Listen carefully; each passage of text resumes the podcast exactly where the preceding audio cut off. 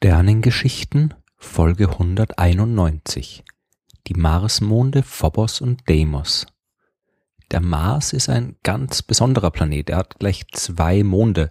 Das mag vielleicht nicht so besonders wirken, wenn man die großen Gasplaneten des äußeren Sonnensystems betrachtet. Jupiter, Saturn, Uranus und Neptun haben jeweils Dutzende Monde, wie ich schon in Folge 16 der Sternengeschichten erzählt habe. Aber die vier kleinen inneren Planeten des Sonnensystems sind eher dürftig mit Monden ausgestattet. Merkur und Venus haben gar keinen und unsere Erde nur einen. Der Mars dagegen hat zwei. Von ihrer Existenz wissen wir allerdings noch gar nicht so lange. Entdeckt wurden sie im August 1877 vom amerikanischen Astronomen Asaph Hall. In diesem Jahr standen sich Mars und Erde besonders nahe und Astronomen haben die Gelegenheit genutzt, um unseren Nachbarplaneten so genau zu beobachten wie nie zuvor. Vom United States Naval Observatory in Washington aus tat das damals auch Hall und am 12. August 1877 hat er einen Mond entdeckt, der den Mars umkreist. Es war kein Wunder, dass man den so lange übersehen hat. Der war klein und nur wenig mehr als zehn Kilometer im Durchmesser. Hall hat ihn Deimos genannt, nach einer Figur aus der griechischen Mythologie, die Schrecken symbolisiert. Deimos war einer der Begleiter des Kriegsgottes Ares, also das griechische Gegenstück zum römischen Gott Mars. Motiviert durch diese Entdeckung hat Hall weitergesucht und am 18. August 1877 einen weiteren Mond gefunden. Der wurde jetzt natürlich Phobos genannt, nach dem zweiten Begleiter des Ares und der Symbolfigur für die Furcht. Phobos und Deimos, Furcht und Schrecken. Ein bisschen martialisch, aber durchaus passend als Monde eines Planeten, der nach dem Gott des Krieges benannt worden ist. Phobos ist ein bisschen größer als Deimos und kommt auf ungefähr 20 Kilometer Durchmesser. Durchmesser ist hier allerdings das falsche Wort, denn der kleine Mond ist nicht rund. Der hat eine unregelmäßige Form. Gemessen entlang der längsten Ausdehnung ist er fast 27 Kilometer lang, entlang der kürzesten Dimension sind es nur 18 Kilometer. Phobos ist dem Mars sehr nahe und nur knapp 6000 Kilometer von der Oberfläche des Planeten entfernt. Für eine Runde um den Mars braucht er nur 7 Stunden und 39 Minuten und damit bewegt er sich schneller um den Mars herum als der Mars selbst für eine Drehung um seine Achse benötigt, was ein bisschen mehr als 24 Stunden sind. Von der Oberfläche des Planeten aus gesehen überholt er also den Mars und geht, anders als der Mond unserer Erde, daher auch im Westen auf und im Osten unter, und das zwei bis dreimal pro Marstag. Phobos selbst dreht sich natürlich auch um seine Achse. Für eine Rotation braucht er dabei genauso lang wie für einen Umlauf um den Mars. Der zeigt also die gleiche gebundene Rotation wie unser eigener Mond.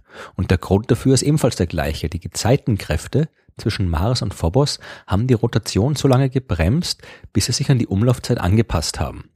So wie von der Erde aus deswegen immer nur die gleiche Seite des Mondes zu sehen ist, ist daher auch vom Mars aus immer die gleiche Seite des Phobos sichtbar. So wunderschöne Vollmondnächte wie auf der Erde gibt's am Mars allerdings nicht. Phobos ist seinem Planeten zwar deutlich näher als uns der Mond, aber Phobos ist eben auch deutlich kleiner. Voll Phobos erscheint nur etwa halb so groß wie der Vollmond und nur ein Zwanzigstel so hell. Weiter draußen findet man dann Deimos. Der kleinere Mond ist ein bisschen mehr als 20.000 Kilometer von der Oberfläche des Mars entfernt. Für einen Umlauf braucht er einen Tag, sechs Stunden und 18 Minuten. Und das ist auch genau die Zeit, die er für eine Drehung um die eigene Achse braucht. Auch Deimos hat also, so wie unser Mond und Phobos, eine gebundene Rotation und zeigt dem Mars immer die gleiche Seite. Deimos ist vom Mars aus gesehen kaum mehr als ein heller Punkt, beziehungsweise ein nicht ganz so heller Punkt. Würde er am Himmel der Erde stehen, würde er zwischen all den vielen, viel helleren Sternen kaum weiter auffallen. Interessant sind die physikalischen Eigenschaften der beiden kleinen Monde.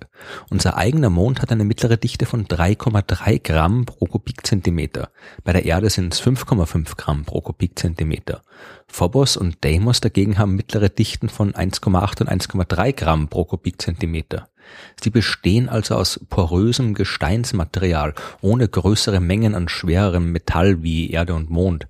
Die Oberfläche der beiden Monden sind mit dicken Schichten aus Regolith bedeckt.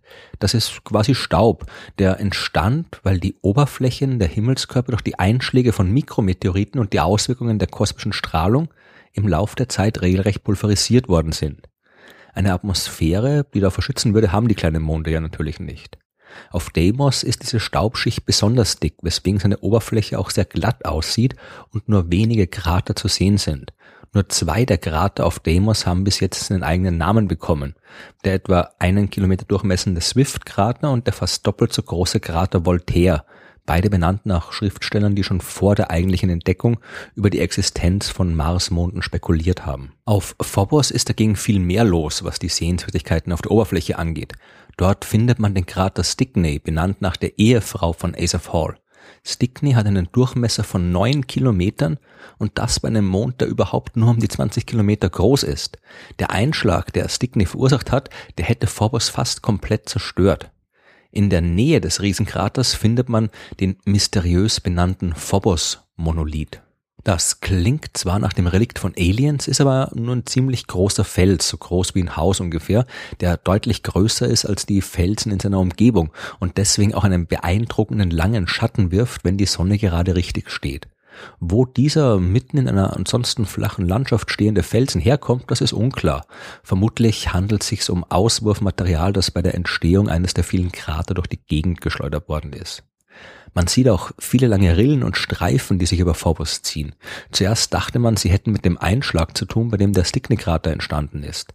Heute geht man eher davon aus, dass sie vom Material stammen, das bei Einschlägen auf dem Mars ins All und dann auf den kleinen Mond zurückgeschleudert worden ist. Bis man all diese Informationen über die Oberflächen von Phobos und Deimos sammeln konnte, hat es allerdings gedauert. Man hat bis zu den 1970er Jahren warten müssen, als die Mariner und Viking Raumsonden der NASA den Mars erforscht haben und dabei auch Bilder der Monde gemacht haben. Phobos war überhaupt immer ein bisschen seltsam. Noch bevor die ersten Raumsonden unterwegs zu unserem Nachbarplaneten waren, haben Astronomen festgestellt, dass Phobos dem Mars immer näher kommt. Seine Umlaufbahn schrumpft um ungefähr fünf Zentimeter pro Jahr. Damals, in den 1960er Jahren, hat man gedacht, dass vielleicht die Reibung zwischen Mond- und Marsatmosphäre dafür verantwortlich sein könnte. Immerhin ist Phobos dem Mars ja sehr nahe und auch bei uns auf der Erde verlieren Satelliten an Höhe, wenn sie sich durch die äußeren Schichten der Erdatmosphäre bewegen müssen. Nur die Theorie passt nicht zu den Daten. Die Atmosphäre des Mars ist zu dünn, um so eine schnelle Annäherung zu verursachen. Es gibt nur eine Möglichkeit, wie es doch passen könnte, nämlich wenn Phobos in seinem Inneren hohl wäre, dann würde der Effekt ausreichen.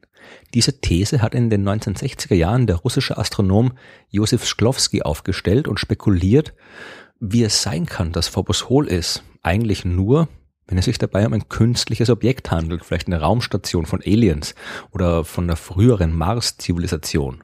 Ziemlich bald hat man dann aber festgestellt, dass eine andere Erklärung doch wahrscheinlicher ist. Nicht die Reibung der Atmosphäre beeinflusst die Umlaufbahn des Phobos, sondern die zwischen ihm und dem Mars wirkenden Gezeitenkräfte. Rechnet man das durch, dann kann man die Beobachtungen erklären, auch ohne dass man auf einen hohlen Mond zurückgreifen muss. Heute wissen wir, dass Phobos durch die Gezeitenkräfte des Mars tatsächlich immer näher an seinen Planeten rückt. So nahe, dass es, zumindest aus astronomischer Sicht, gar nicht mehr lange dauern wird, bis ihn die wirkenden Kräfte auseinanderreißen und zerstören. Noch ist aber genug Zeit, Phobos und Deimos genau zu untersuchen. Die Mars-Missionen der letzten Jahre haben wunderbare hochauflösende Bilder der beiden Monde gemacht. Und eigentlich hätte auch schon mal eine Sonde auf Phobos landen sollen. Russland hat im Jahr 2011 die Mission Phobos Grund gestartet, die nicht nur auf dem Marsmond landen sollte, sondern auch Bodenproben einsammeln würde und wieder zurück zur Erde bringen hätte sollen. Leider hat die Zündung eines Triebwerks nicht funktioniert und Phobos Grund ist in der Erdatmosphäre verglüht, ohne den Mars je erreicht zu haben. Aber Russland plant zumindest, die Mission irgendwann zu wiederholen. Und auch die anderen Weltraumagenturen haben Missionen zu Phobos und Deimos auf ihren Listen stehen. Die beiden Monde sind ja auch ein wunderbares Ziel. Dort kann man wegen der geringen Schwerkraft leicht landen und wieder starten. Von dort kann man wunderbar den Mars beobachten und erforschen. Und man kann die dort vorhandenen Rohstoffe abbauen und als Basis für eine zukünftige bemannte Mission zu unserem Nachbarplaneten nutzen. Phobos und Deimos sind zwar nach Furcht und Schrecken benannt, was aber unseren Weg in den Weltraum und unsere Zukunft am Mars anbelangt, wären andere Namen aber viel besser. Hoffnung und Zuversicht vielleicht.